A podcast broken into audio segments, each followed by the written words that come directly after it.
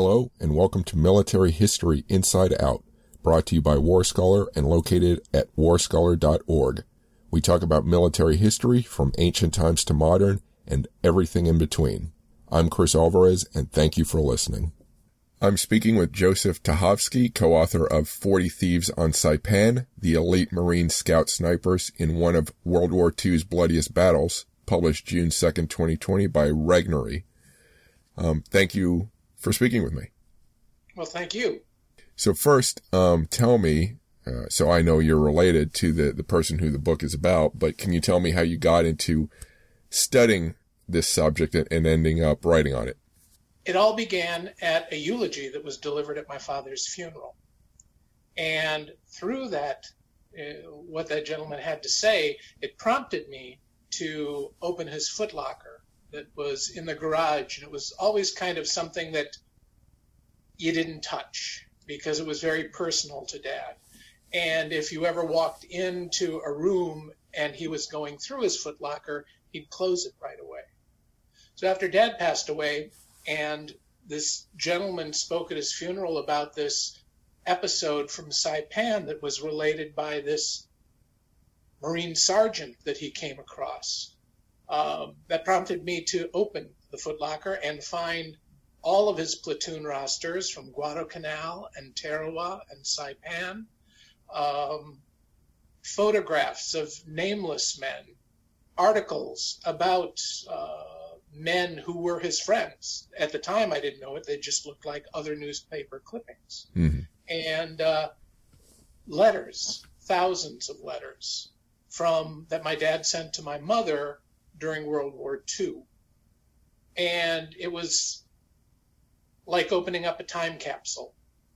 Yeah. And taking a trip back into history and seeing these people who were my parents through their eyes of being in their 20s and in love and one's overseas one's back home it was almost like from here to eternity you mm. know that they lived out mm-hmm. so at what point did you decide you wanted to write a book about what you found why first there was one name on the roster that stuck out and it was william Knuppel mm. and there was this marine buddy that my dad would always hang out with when he'd winter in arizona bill Knuppel so the first thing that I did was I traveled out to visit Bill to show him the roster, to show him the photographs that Dad had, and asked him if he was the man on the roster.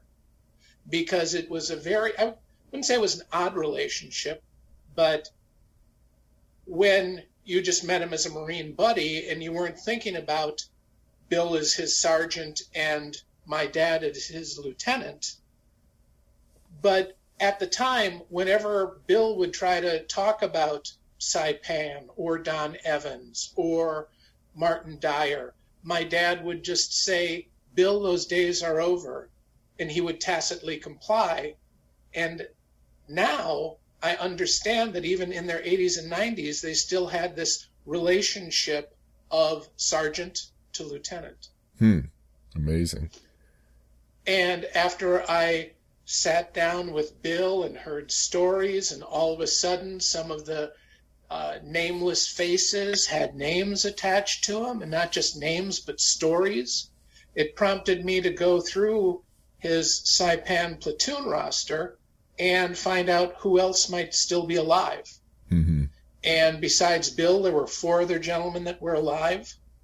One was quite ill and suffering from dementia, and I didn't want to bother him mm-hmm. because the more I found out from these other men and the effects of triggering memories, um, if he if he wasn't well enough to, I didn't want to torture him mm-hmm. in bringing up things that he'd rather forget because as Bob Smots, one of the gentlemen who was alive that became a dear friend of mine, one of the first things he said to me was, you know, you spend your whole life trying to forget, but you relive it every day for the rest of your life. Hmm. Yeah. That's, um, yeah, that's pretty intense. Um, and yeah, I, I certainly appreciate sort of the, your approach to all that. So tell me then about the story of the book itself. What, um, you know, what is it about? It's about this platoon of Marines that was very unique.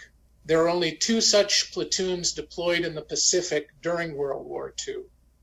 Uh, one was on Tarawa, where they acted more like shock troops, like stormtroopers. These 40 men landed to secure the pier um, on Tarawa that was supposed to facilitate the landing for the rest of the troops. So imagine 40 men going in against 5,000 Japanese on Tarawa. Mm-hmm. Um, that was only a three day battle.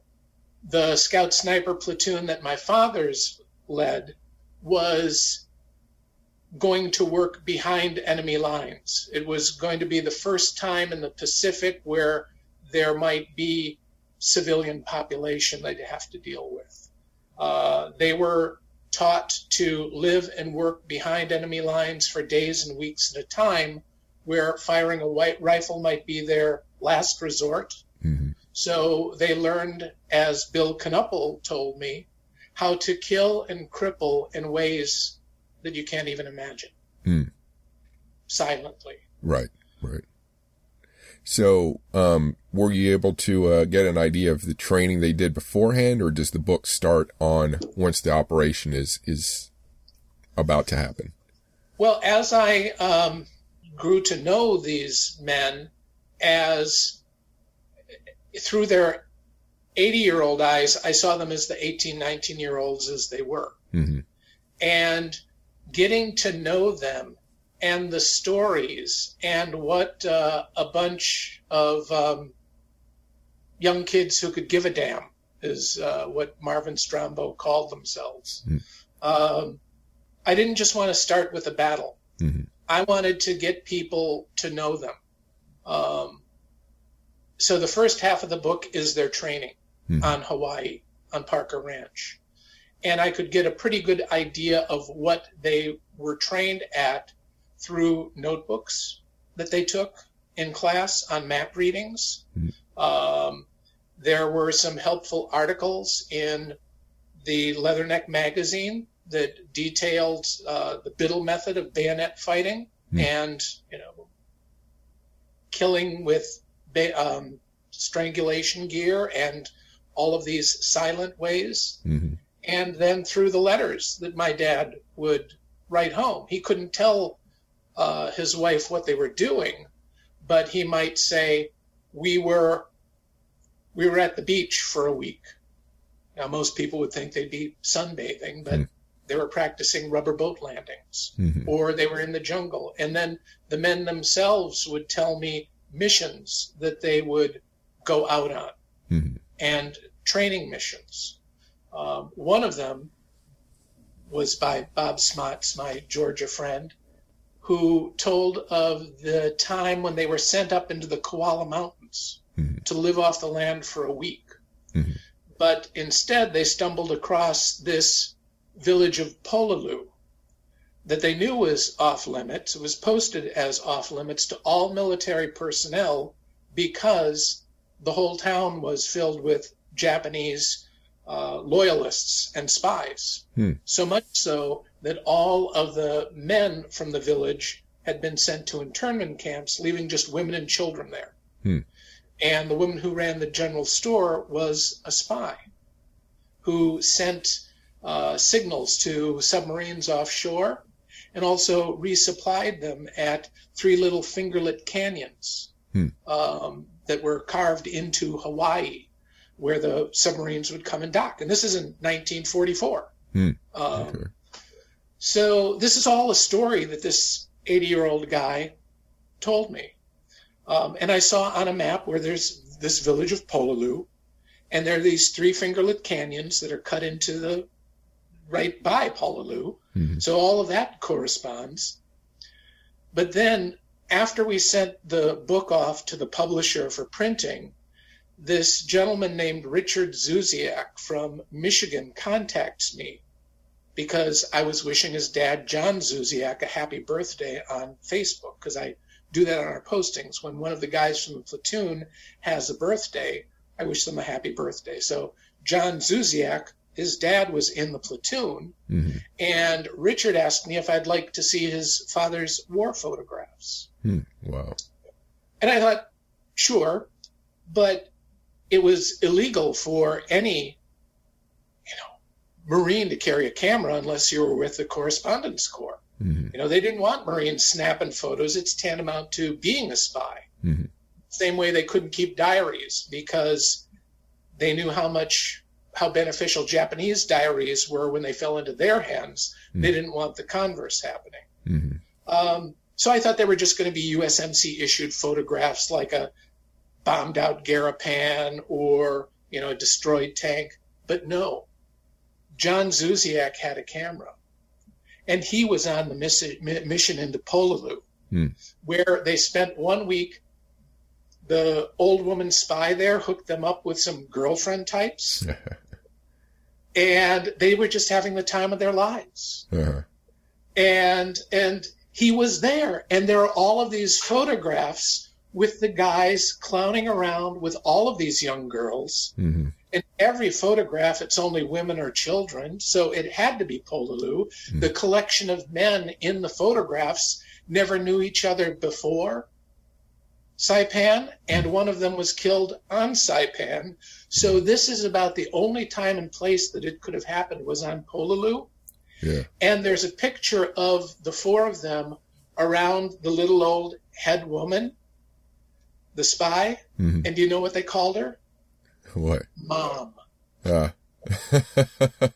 That's uh. And all of this is written, you know, with everybody's name underneath, you know, and I, we immediately had to go back and do some rewrites in the book ah. because when one of the fellows on the trip referred to the girlfriends as geishas, hmm I used the word more in the traditional term of geisha, but I think people in their minds have a more salacious version of the word geisha. Like it's almost tantamount to being, you know, a call girl, Mhm. which isn't the case. They're just very um, properly trained hostesses. Mhm.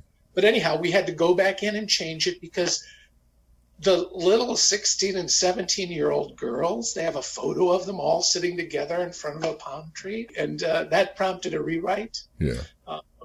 There was also uh, a kid who joined the platoon late, and he was 17, and his birthday was on June 15th, his 18th birthday. Hmm. That's the day they landed on Saipan.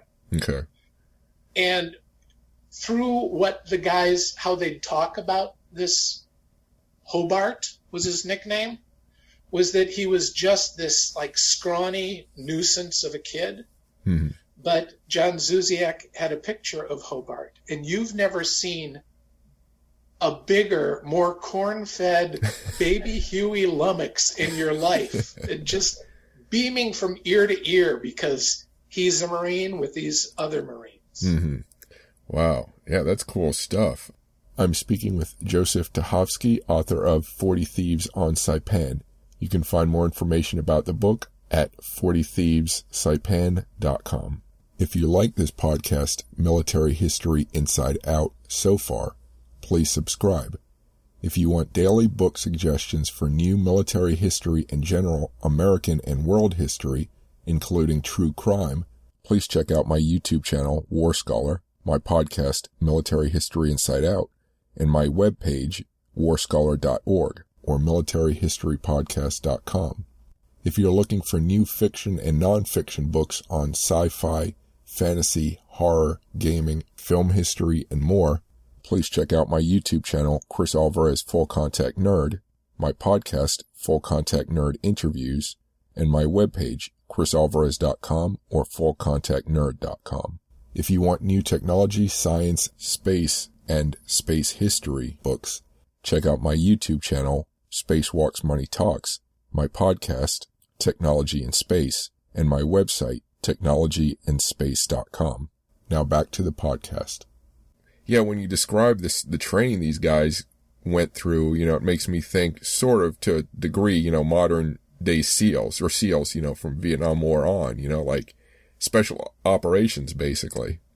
The, these were sort of well, they were certainly precursors to Green Beret and Navy SEALs, but they were basically trained to live and work behind enemy lines and gather intelligence. Um, they had to take, to take courses in map reading, how to read maps, draw maps mm-hmm. uh, from memory, to make maps while they're in the field. Mm-hmm. Um, so I was able to use some information from Marvin Strombo's notebook, like class notebook, mm-hmm. to uh, build a scene of how Vince Slavin, who was another sergeant besides Knuppel, um, taught the class in map reading and uh, aerial intelligence. Did they learn any Japanese? They didn't.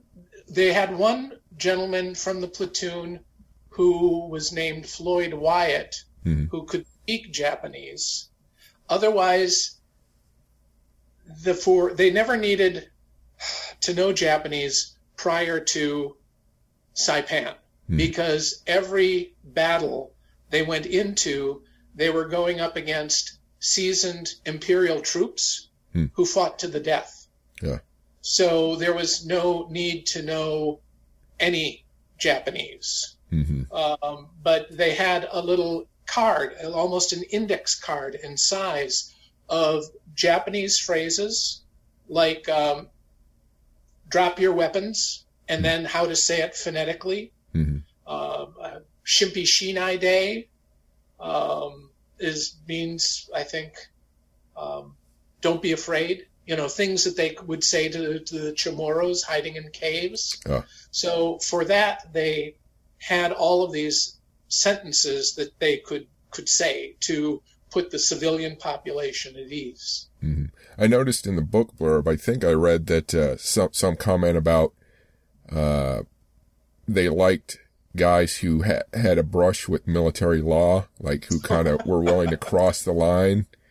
Right my uh, I learned that from Bill Knuppel because he was with my dad. Uh, was the first guy chosen for the or it was an all volunteer platoon, mm-hmm. but he was the first uh, fellow my father asked to volunteer, mm-hmm. and he was right by his side during all of the recruitment process.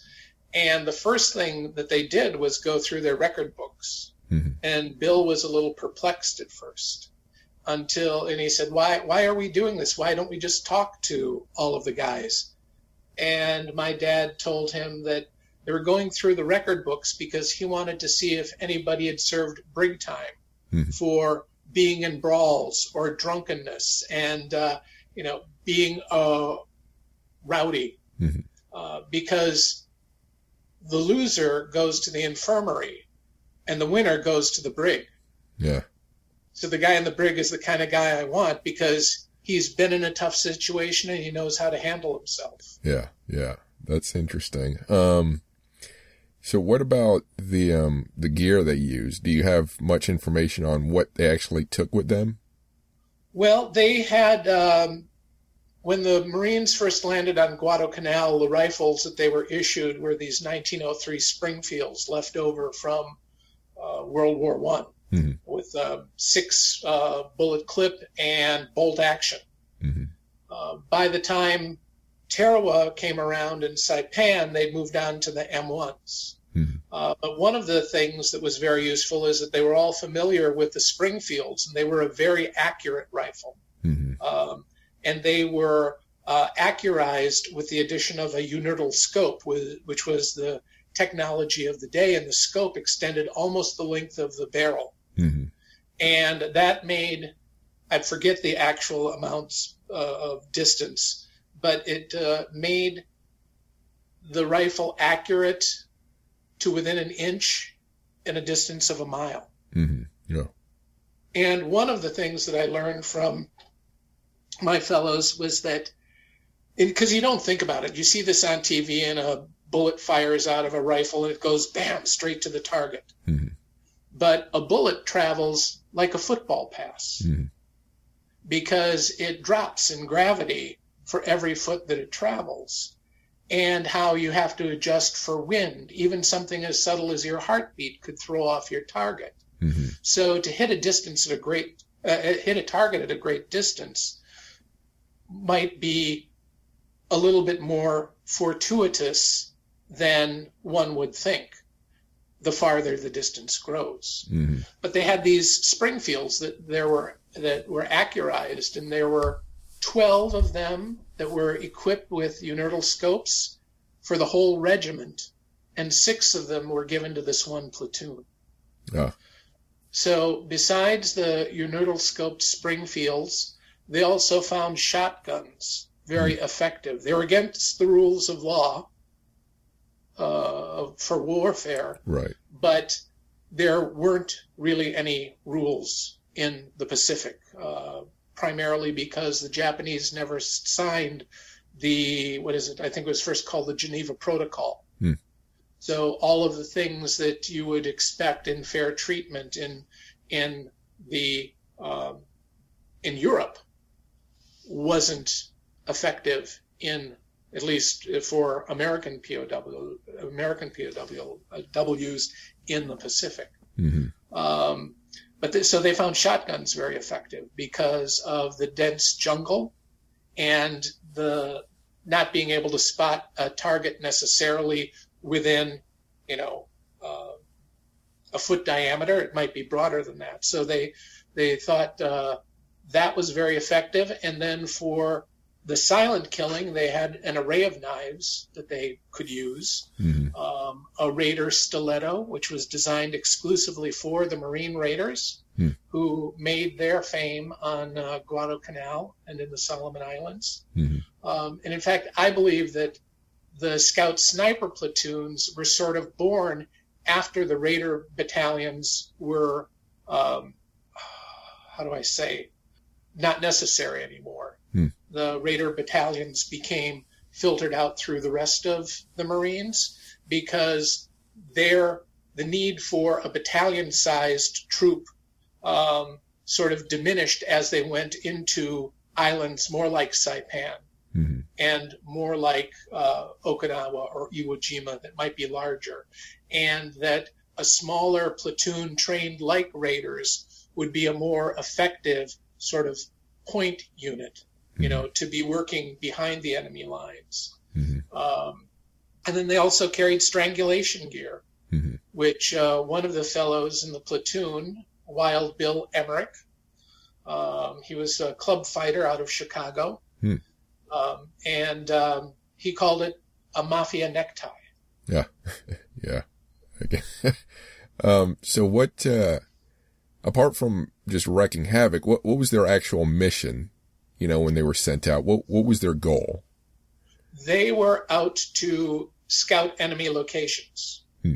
and bring back information of enemy strengths um, so that they could uh, direct naval and uh, uh, ground artillery onto those locations to facilitate the movement of the front lines. Hmm.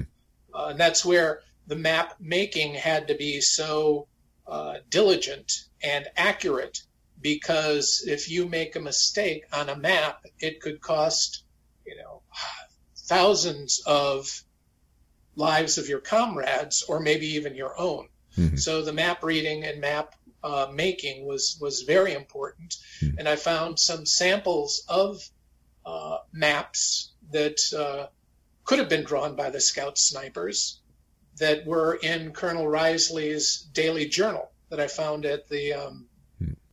in Bethesda at the National Archives hmm and that was also quite a useful piece of equipment because these gentlemen would mention things and events and colonel riseley would provide the date and even the time Ah. because they were prominently mentioned in in his daily journal because they reported directly to colonel riseley who was the commander of the 6th regiment Ah. and while they weren't in the field, they'd also function as the security guards for the regimental command post. So how, uh, how long were they expected to be behind enemy lines before they returned? That would all depend upon the length of the mission. If they got delayed along the way, from what I can understand, I think about um, about five days was the most, from what I could piece together from the gentlemen's stories, hmm that they were out. Normally, it would just be a day or 2 hmm Um, but they were equipped, they were all trained on water discipline, on how you make a canteen last for as long as possible. Hmm. Um, you know, to to forage for their food instead of carrying C-rations. Hmm because quite often they would go out without a pack on and with as little gear as possible, hmm and also in gear not suited for normal combat because it would make too much noise traveling stealthily through the jungle. They all wore a soft sort of sniper cap. Hmm and they wore tennis shoes instead of, you know, big clumsy boondockers. But they wore their uniforms overall. They didn't wear civilian clothing or, or hide them. No, no, Right. no. A lot of them didn't wear shirts, even though they were told to wear shirts. Ah. Um, but you know, a lot of that could just be by the time you know they were five days into battle. It's not as though they got a they barely had food and water, let alone a clean, you know, pair of clothing Yeah. or even you know socks. They said you you only ever changed your socks when you were back at the command post, So how because uh, otherwise you didn't know when you were going to be taken off guard. so how large? Uh, so you say a platoon. So what was the total number of uh, of men in this unit? Forty. Forty. And would they split up? Would they do these missions in in smaller groups or all forty at a time? there were four 10 man squads and within those squads there'd be teams so sometimes a whole squad would go out sometimes teams would go out one or two teams hmm Okay. I guess that's, yeah, I guess that's a, a lot of tension for the, um, uh, was your dad in charge then? Was he was in charge of the platoon, this unit? correct he, he was the lieutenant in charge So how much tension, did you get a sense of how tense he was when an element would go out? Or would he go out with each element or would he send them out and maybe just have to worry about them returning? he, he would direct the men. There were a few times when they went out all together as a platoon. Hmm um, and then he would he would lead the group. Hmm but otherwise he'd be he'd be like the conductor of a symphony orchestra, hmm uh, deciding on which man he sent out. Um, and it was one of those things that were in a in a document that he saved in officer training about um, sending men to their death, like death is inevitable. hmm You know, it's a part of war. Um, up until Saipan, I don't believe he'd lost any members of his platoon because I've had all of the rosters and I've searched names. It might be that two men died on Tarawa, um, but he had five men die on Saipan, and I think it really affected him. In fact, in the letters that he would write home, you can see sort of the descent of his personality from being his first combat on Guadalcanal, and then to Tarawa, and then after Saipan, his letters that he wrote home became a little bit darker Hmm. uh, and a little bit more, not argumentative, but lacked a little bit of his signature patience hmm. that he was known for hmm uh, um, among his men. Hmm that uh, you know Roscoe Mullins, one of the fellows in West Virginia, who's the only surviving member of the platoon right now, said that uh, yeah, your old man put up uh, with a lot of, you know, with a lot from us, um, and made we made him lose a lot of hair, but we would have moved heaven and earth for that man. hmm And so you said he was in his twenties, but exactly how old was he at this time? He was 28. 28? Okay. Okay. And, uh, so I'll turn, I, I don't want to go into too many more details of the book because, you know, I encourage people to read it and, and find out more details, uh, themselves. Um, but let's turn, you mentioned some of the resources you've used or a lot of them that you used for this research. Um, what, what else did you use that you haven't mentioned yet? Well, Bill Knuppel, besides the stories that he told, and as an 80 year old man, these they only can remember what they can remember, Mhm. you know. But he had uh, written a little story called Arello and Dooley, hmm And uh, that was very helpful in that Arello and Dooley were two privates in the Army stationed at Schofield Barracks who went to high school with one of the squad leaders of the 40 Thieves, Don Evans. Mhm. So when Don Evans convinces his two high school buddies to go AWOL from the Army and join the 40 Thieves for the invasion of Saipan, Mhm. Bill Knuppel wrote that whole episode down from what happened when they were getting drunk in the slop chute at Schofield Barracks Uh, and how, you know, when they started drinking, when they ended drinking, when they had to get back on board ship, Mhm. down to uh, Evans stealing the rifles for his buddies so they'd be armed when they hit the beach on Saipan. mhm. Um, I met, and also through Bill Knuppel, I was able to find the nephews of Don Evans, who was on Saipan and a squad leader, and they were very helpful in providing photographs and letters that Don wrote home. Mhm. Um, besides that, Peter Senich wrote a book about uh, Marine scout snipers in Korea and World War II, Mhm. which was very helpful. And it had photographs of uh, Father's platoon members in it. In fact, one of Knuppel and Evans sitting together with their Unertl scope rifles, Hmm. but he didn't know their names. Ah. Um, one of the fellows from the platoon was quoted in the book, Otto Hebel. Mhm. Uh, and uh, besides that, Battle Cry, actually, from by Leon Uris, his first novel. Mhm.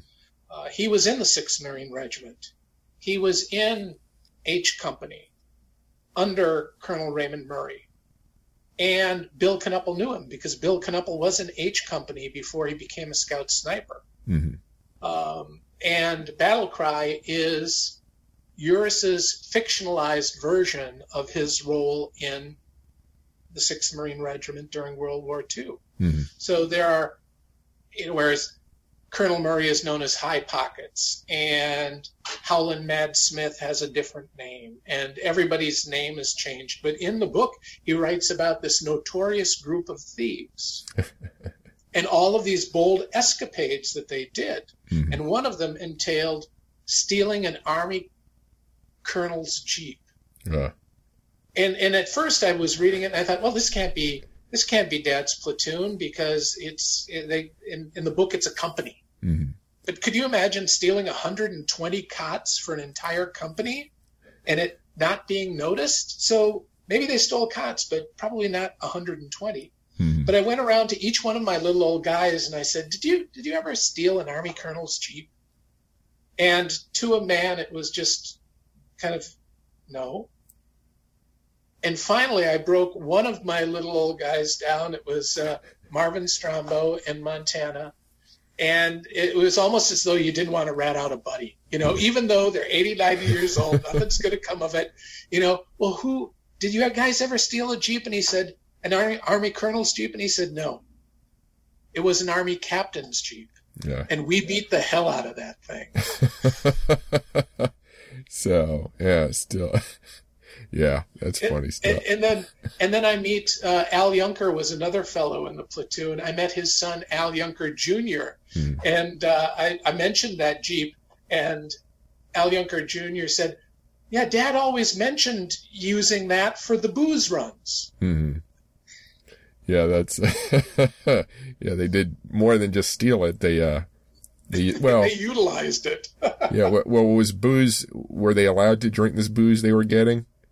Well, they were actually stealing it from Yeah. Navy and Army stockyards. You know, they would they would break in. hmm uh, one of them tells uh, Roscoe Mullins because they all have wire clippers because that's part of what they would do behind enemy lines. They would back then to communicate you had to run wire Yeah. for field telephones to work, and you know sometimes they would clip the wires, but somebody told them don't clip them because then they can find the cut and repair it.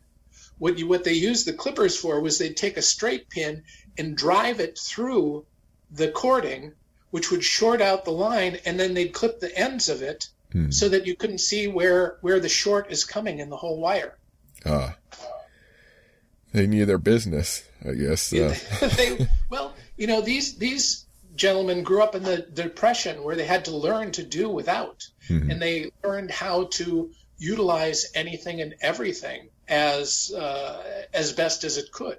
Mm-hmm. You know, so they, you know, even the Boy Scout knives that they would carry with them would be a weapon from time to time. Mm-hmm. You know, broken glass. Um, uh, Knuppel tells the story that was verified by other guys in the platoon. The I think the second night on Saipan, there was a tank banzai, and they had no weapons to fight it with, so they made their own Molotov cocktails. Mm-hmm and they'd smash it on the turret and the gas would run inside and ignite the munitions and everything and mm-hmm. you know that's that's what this marine corps swat team had for weapons mm-hmm. molotov cocktails i'm speaking with joseph Tachovsky, author of 40 thieves on saipan you can find more information about the book at 40thievessaipan.com if you like this podcast military history inside out so far please subscribe.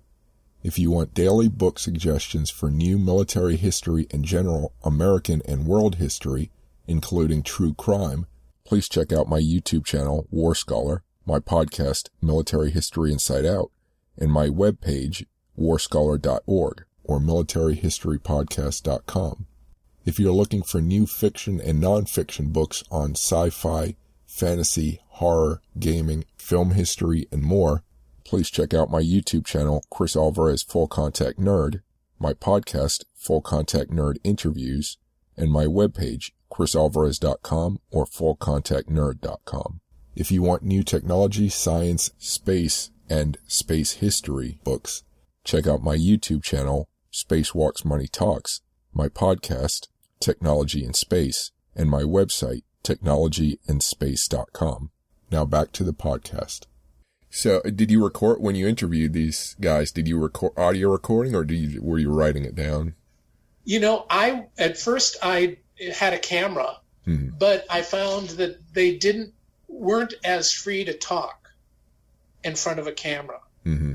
as they were when I just had a microphone.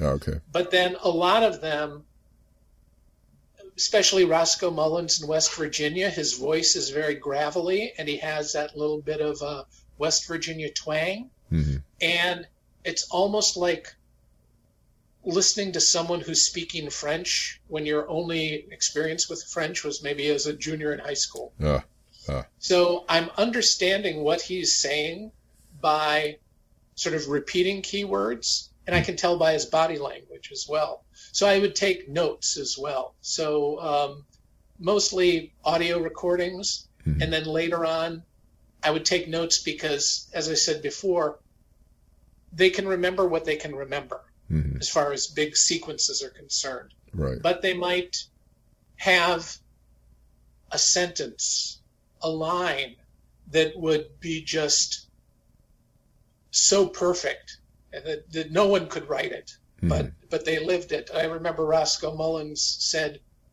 "You train and you train and you think you know everything, but once that ramp goes down, mm. you don't know shit. Yeah. School school's just begun. Yeah. Yeah. You know, it, it, who who who could make that up unless you were there and you lived it and you knew. Mm-hmm. Um, and and all of them, and that helped build the, the, their I don't say characters because they're real people, but build their persona in the book. Mm-hmm. Was using as many of their phrasing and cadence as I could get out of their um, audio recordings. How, how about the ones, the individuals who were reluctant to talk about it? Like, how did you? Because I'm sure some of them had, hadn't even talked to their families about some of this stuff. Maybe. No, know. no. These guys never talked to anybody about any of it. Mm-hmm. Um, uh, God, who did I just meet? Um, Bernie Jones, his daughter just contacted me because she saw his, her dad's name on the front cover of the book. Hmm. And all we ever knew was that he was a Marine. If they talked about anything, it was New Zealand. Hmm. You know, happy times. Maybe they might mention a buddy. But as Bob Smots said, you know, if you've never been in combat, you don't know. Mhm. It's there, there's no point in talking to anybody. And Roscoe verified this, saying, you know, everyone bothered me to tell to tell them what it was like, what we had to live, what we went through, what we did. Mhm. So I told them, and you know what? They didn't believe me. Hmm. Because these fellows that shipped out for war in the Pacific left in 1942 and didn't come home until 1945 and saw no one but other Marines, Mhm. basically. Yeah. You know, besides some time on New Zealand or, you know, on Hawaii for whatever brief liberty time you had Mhm. um, you were just living um, with the Marines. You were getting sort of as, as Marvin Strombo said, you got treated worse than dogs. Hmm. And he said, and I think that was to make us mean, and it worked. You know. Yeah. Um, in fact, Dad tells a story about, um, I think it was on Hawaii or it might have been on Saipan, where a private writes home to his family that the food here is so awful that I don't think I could survive without the sardine, the canned sardines I can buy at the PX. Hmm. Um, you know, we we get we're fed slop, and the so the lieutenant who was um, censoring the letter said, uh, "I'm a lieutenant, and we eat the same slop too." And that letter that got, went back home got into the hands of some senators, Uh, and we, ca- which caused an outrage in the United States, where they sent over congressmen to tour the facilities to make sure that these servicemen were being fed properly. Hmm. And Dad's story was one day these four big semi trucks full of food came in steaks, you know, vegetables, produce, dairy products. Right behind the four semis came all of the congressmen who took photographs and were shown everything. And the minute the congressmen left, the semi trucks drove off yeah. to the next camp that they were visiting. So that's they they uh, you know they they had a, a rough go of it, not just you know with the enemy, but just uh, living amongst themselves. And when you're in that type of camaraderie for that length of time in such formative years, there's no way that you can go back home and tell anybody about it because they're just going to think that you're an animal, hmm basically Yeah. if they were, went back home to tell people how many Japanese they killed and how they killed them, hmm my God, wouldn't people look at you like you were just uh, some type of Hannibal Lecter? hmm Yeah. Yeah. No, that, that makes sense that, uh, yeah, it's an interesting, um, take on what holding back. You know, like often you hear like the memories are too tough for them, but then what you just said, you know, like other people would just not be able to handle it, you know? Yeah. Well, and and two in the memories, these all of these fellows were haunted by nightmares their entire life. Um, when I went to visit Bob Smots in Georgia the second time, his wife, Alma Jean, and they were sweethearts before he went into war. Mhm. They met at an Allis-Chalmers tractor show in Oklahoma. And um, they got married after the war, and she took me aside and said, It's so good that Bob has someone to talk to. Hmm. Um, and then she went on to confide in me that as a young bride, she would wake up at night to find Bob choking her Hmm. Because he was having his nightmare hmm. of being in hand to hand combat with the Japanese. Hmm. and he she would wake up and he'd be choking her. And she said finally you know eventually I, I i figured out the warning signs of when his nightmare would be coming on Hmm. and i'd be able to wake him before he'd get to the nightmare. Hmm. But you know roscoe mullins told me his nightmare um, marvin strombo told me his. I learned all about the nightmares after bill knuppel passed away. Hmm but i mentioned them to al junker jr once. I said did your dad ever have nightmares? And he looked at me and said there wasn't a night in my life that didn't go by that i would wake up in the dark listening to the sound of my father tearing the bedroom apart Hmm. in his never ending never ending fight against the Japanese. Wow.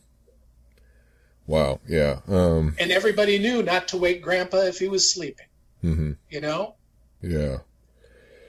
Um, well, from that, actually, my next question is sort of a different, uh, so what was the shifting gears? Yeah, sh- it's shifting gears. Yeah, from that from that um, intense discussion to uh, what part of the research did you find most enjoyable? Just meeting all of these old men, and if you were to see them walking down the street with a walker or a cane, you would just think that they were just little old guys. Mm-hmm. And here they have these stories and experiences that are just phenomenal that it became almost um, a duty on my part to get this book written. One of the last times that I met Bill Knuppel was maybe February of 19, uh, pardon me, eight, uh, what would it have been? 2013 mm-hmm. or 2014. And he died a month later. And he gave me everything that he had all of the photos that he had, a little book that he'd written called Semper Fi, his diary, mm. um, and uh, just handed it to me and he said, "This would make a damn good story." Hmm. Yeah. Oh yeah. And and that's when okay, I, I, I get it now. And my and my parents saving all of the letters and all of the documentation and the platoon roster. I couldn't imagine having uh, this wouldn't have happened if my dad hadn't saved everything. Mm-hmm. You know, um, the uh, a little uh, mimeograph document, "Know Your Enemy," Liberty rules while they were on New Zealand. Mm-hmm. You know, don't say the word bloody. Oh, yeah, yeah. it's not what you think it means, and right. all of these other things, and the, the do's and don'ts mm-hmm. um, of of when they were stationed in New Zealand. His officer training you know. Um, mm-hmm. And my dad would always say, "Is it um, that famous Sun Tzu quote about if you know your enemy?" Hmm.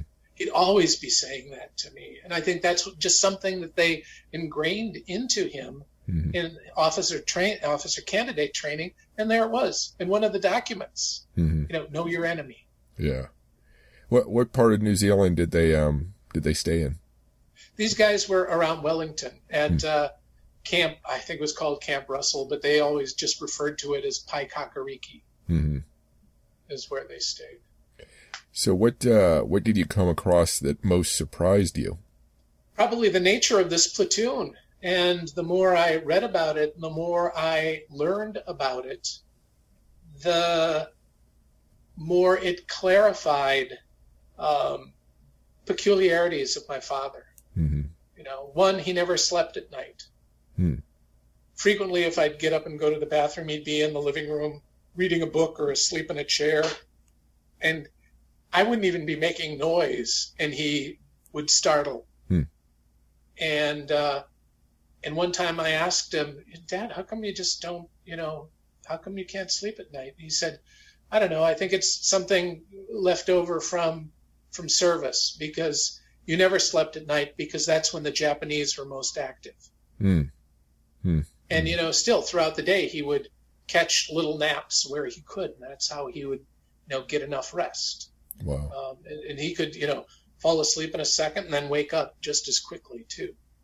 Um, and also, he never like took me to fireworks. Hated fireworks. Mm. You know, never, never did that.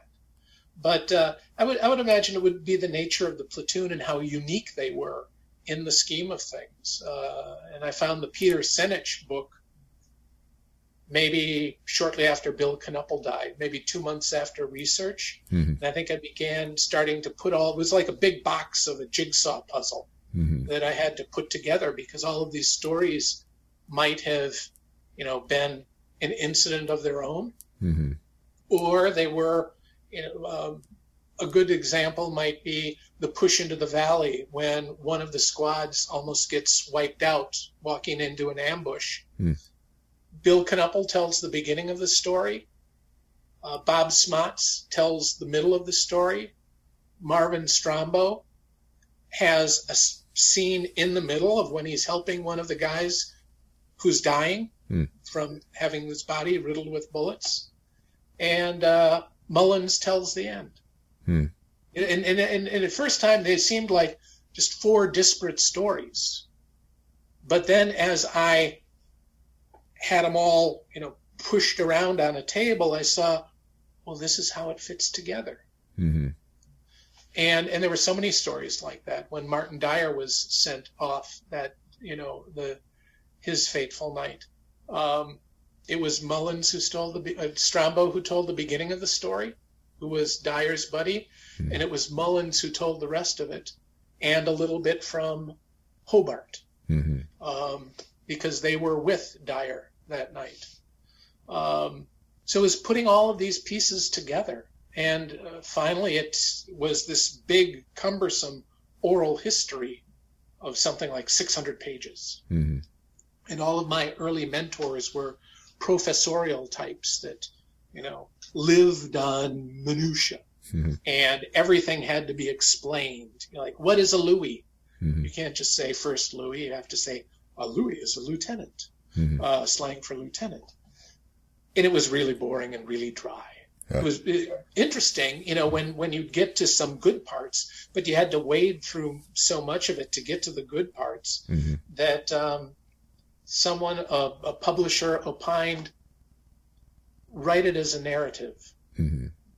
And it took a while to figure it out. And the acquisition of my co author, Cynthia Kraack, who was an author and a friend that I'd known of for some time. And I really kicked myself for not getting her involved earlier Hmm. so that more of the gentlemen would have been alive to appreciate the the fruit of their labor, really, the, the, the sweat of their brow, because this is their story. Mm-hmm. You know, I was only fortunate enough to be the conduit to tell the, you know, their truly remarkable story of these, you know, honorable and noble men. What happens to all the details that didn't make it into the book? You know, uh, They're in the unedited copy that's on my computer. uh, So I have this uh, little supplement that might be the untold stories of the 40 Thieves because to keep it readable, mhm. to keep it succinct because it's like anything else. If you don't hook people right away, if you don't get them interested right away, they're not going to wait to find out whether they like the book when it comes to page 150 or not. Right. You have to get them interested right away. So there was a lot of um, editing that needed to be done. Mhm. One of the first, you know, criticisms that I got was there are too many characters. Like, well, there are 40 men. It's a platoon. But it's- so I'm trying, like, everyone who's not hearing things properly, oh, you're full of it. There are 40 men. Well, no, that's true. You, the, the, you, you can't be distracted. People couldn't read Tolstoy where there are hundreds of characters. Not only are there hundreds of characters, they all have two or three different names that they go by. Mhm. Um, so we we got it down to a character flow chart for the key players that are dealt with more often, and then there are a few cameo appearances of characters that are woven in for necessity at certain times, and then they drop out. But the thread is always Knuppel and Evans and Dyer and Ski and Strombo and Smots and Mullins. Mm-hmm.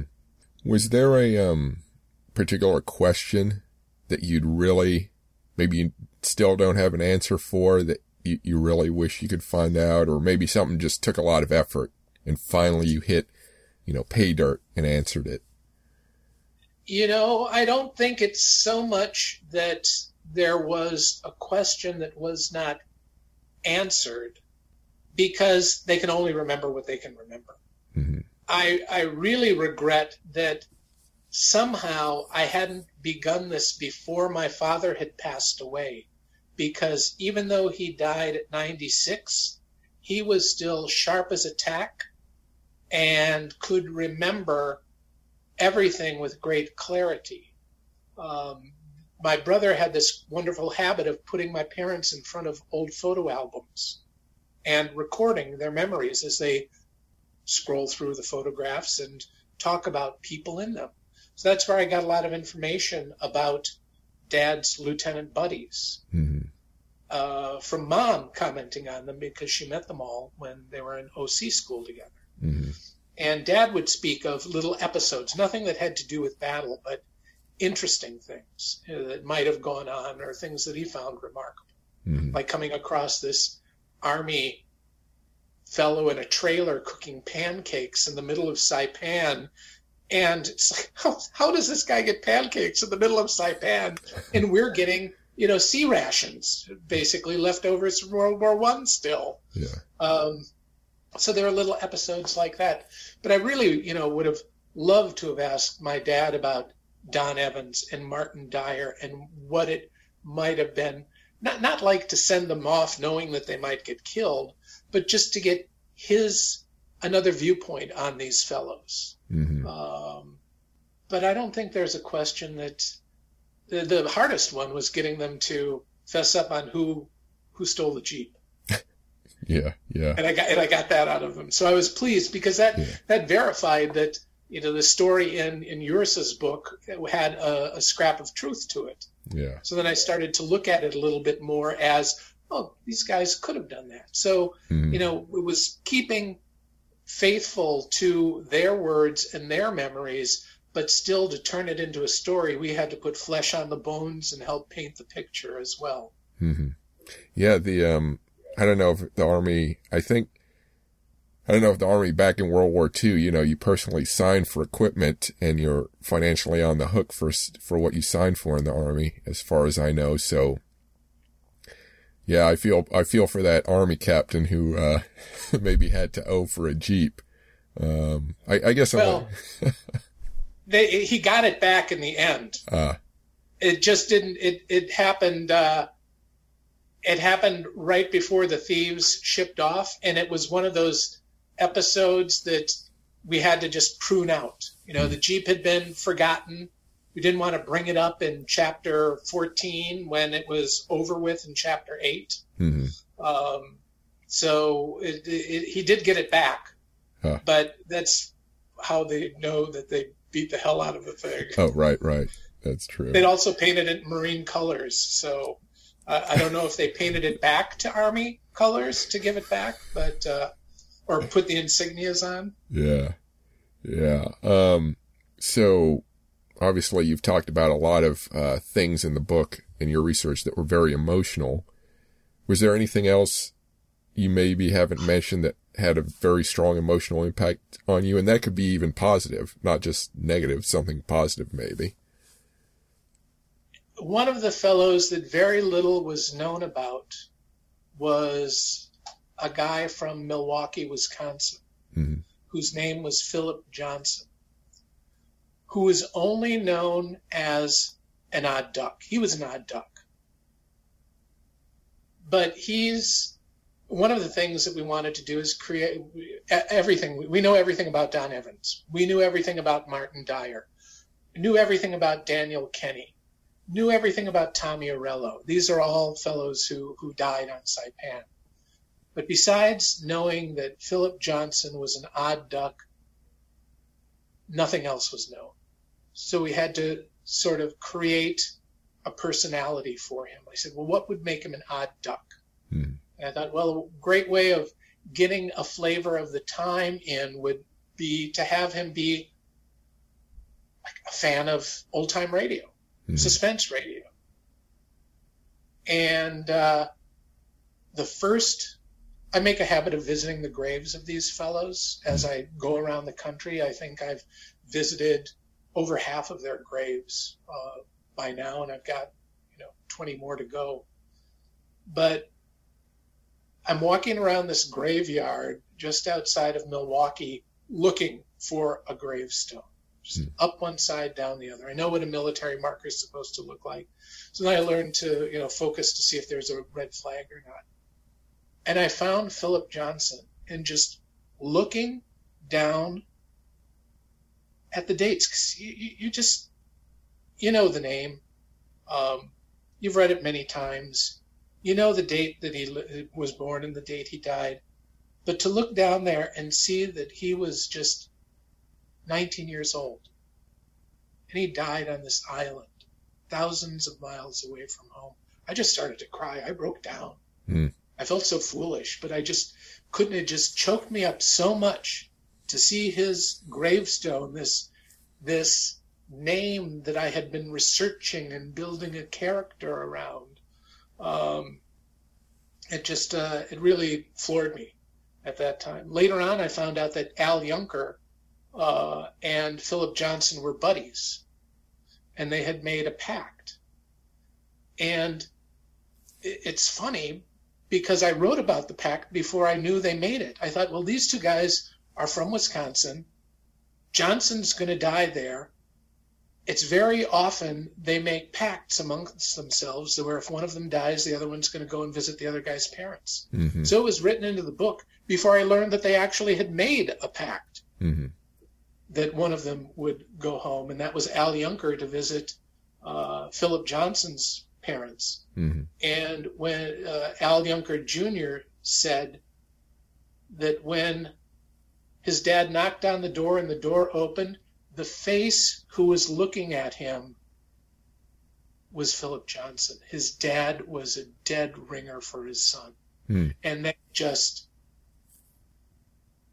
it knocked Al Junker for a loop. Mm-hmm. And when Al went in, uh, Mrs. Johnson kept on asking him, "Well, how did my son die? You know, how did how how did Philip die?" And Al just had to keep on skirting around it, mm-hmm. you know, because you, you don't want to know how your your son died. Mm-hmm. Quickly was, you know, all that he could say. Mm-hmm. Uh, or you know nobly or whatever whatever type of bone you can throw out there you don't want to let her know how what a grisly episode it, it truly was mm-hmm. so um tell me so you mentioned sort of the idea of creating a few elements for the purpose of the book um so so that so i guess the question is obviously this is a true story like what's the purpose and how much would you put in fiction, not fictional, but stuff that sort of you came up with to try to explain something? How do you approach that? Well, the only the only sort of personality that we had to create was around Philip Johnson, mm-hmm. and and really it's him only saying a few old time radio things. Mm-hmm. One guy said some somebody said something funny, you know, at night uh, when lights went out. You know, it's later than you think mm-hmm. and they all thought that was funny. Mm-hmm. So we gave that to Philip Johnson, and that happens to be an old time radio quote, and that's sort of what got me started about creating this character mm-hmm. of Philip Johnson. Mm-hmm. But you know, otherwise, everything that happened happened. Mm-hmm. You know, when they're walking into the Box Canyon where the um, ambush took place, you know, uh, from what Smots said, there was a sheer canyon wall on the left and uh, on the right, it uh, it was fell off into a deep gully full of trees, you know, vines, trees and vines. Mm-hmm. So you had to color that picture a little bit more. You mm-hmm. know, the walls of the cave were mottled um, with, you know, foliage and brambles and uh, uh, crags, uh, and the the uh, road fell off into a gully full of trees choked with kudzu vines. You don't know how long I took trying to find out the specific type of vine that it could possibly be on the island of Saipan in 1940. Mm-hmm. Okay. you know, so a lot of it was, you know, really taking a, lo- uh, a lot of time to get the right words and the right descriptions because what Saipan looks like today was vastly different what it, than it was then because the island was pretty much blown to hell mm-hmm. um, and yeah. destroyed. So, and a lot of vegetation that is there today wasn't there in the 1940s. So I'd have to go back and look through old recounts, and old writings about what the flora and fauna of Saipan might have been like. And if I couldn't find what it exactly was, then I'd have to take a different bent on how can I describe what. Mm-hmm. You know, like the the the red morning sky. You know, the red morning sky backlit the jagged peaks of the twin peaks of Tipo Pale and Mount Tapochau and the uh, spiny hills that formed the jagged backbone of Saipan. Mm-hmm. You know, it's painting the picture like that as opposed to the sun rose. Yeah. and Yeah. the island was silhouetted. You know, you have to then a lot of what I did was to do to accomplish this and driving from Wisconsin to West Virginia to Georgia to Arizona to Montana, I'd spend a lot of time in the car because these are places that you can't really fly to. Mhm. So I'd listen to a lot of old time radio and hear not only how people spoke back in the 30s and 40s, hmm so you could craft a dialogue that might be somewhat unique to that time period without being too um, slang, like odd slang, like calling a cigarette a nail. hmm Um, to, to be able to write it so people today can understand it, but still that it has a flavor of that time period. Mhm. And then also how you paint a picture with words. hmm And uh, Bill Knuppel also gave me a VHS tape of the Battle of Saipan that was done by Marine Corps. Um, what do you, what do you call them? Videographers. Mhm. And uh, I would watch that and sort of describe what I'm. I would speak into a microphone Mhm. to describe what I am seeing hmm you know, uh, the- uh, a coconut tree shattered to the roots, you know, foliage peppered with bullets, you Mhm. know, things like that, so that I could use that when it came down to a specific scene, and I would have like pages of sentences or phrases for different aspects of like combat Mhm. or you know descriptions of scenery or language hmm and i would just go back and forth to things and piecing them all together which is also one thing that made cynthia my co-author such a blessing was i was so involved in that that she could take a broader look at it and deal with the actual flow of the action and how we could piece all of these stories together into the flow of the work. hmm That's not sounding too No, I I follow. um, so theoretical. yeah. So apart from uh, just giving this people readers of this history, what what do you hope the book will do for them? It really means a lot to the families of the fellows who served in this platoon, even fellows that aren't mentioned. Mhm. Uh, I, I let, because they're not known of in the group, Mhm. uh, they weren't spoken of because there were different squads and you pretty much hung out together and you might know a little bit of somebody else, but not a lot. But this is what their dad, this is what they never spoke about. And now they know. hmm And so many of them are so thankful.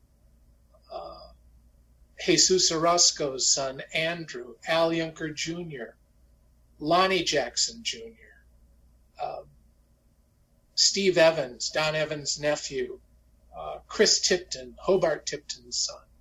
All of these people are so grateful. And, and specifically, we didn't want to end it on you know, the end of the battle and guys died. I wanted to provide a little bit of historical fact about what happened to them after the war hmm and what damaged goods these guys were when they came home.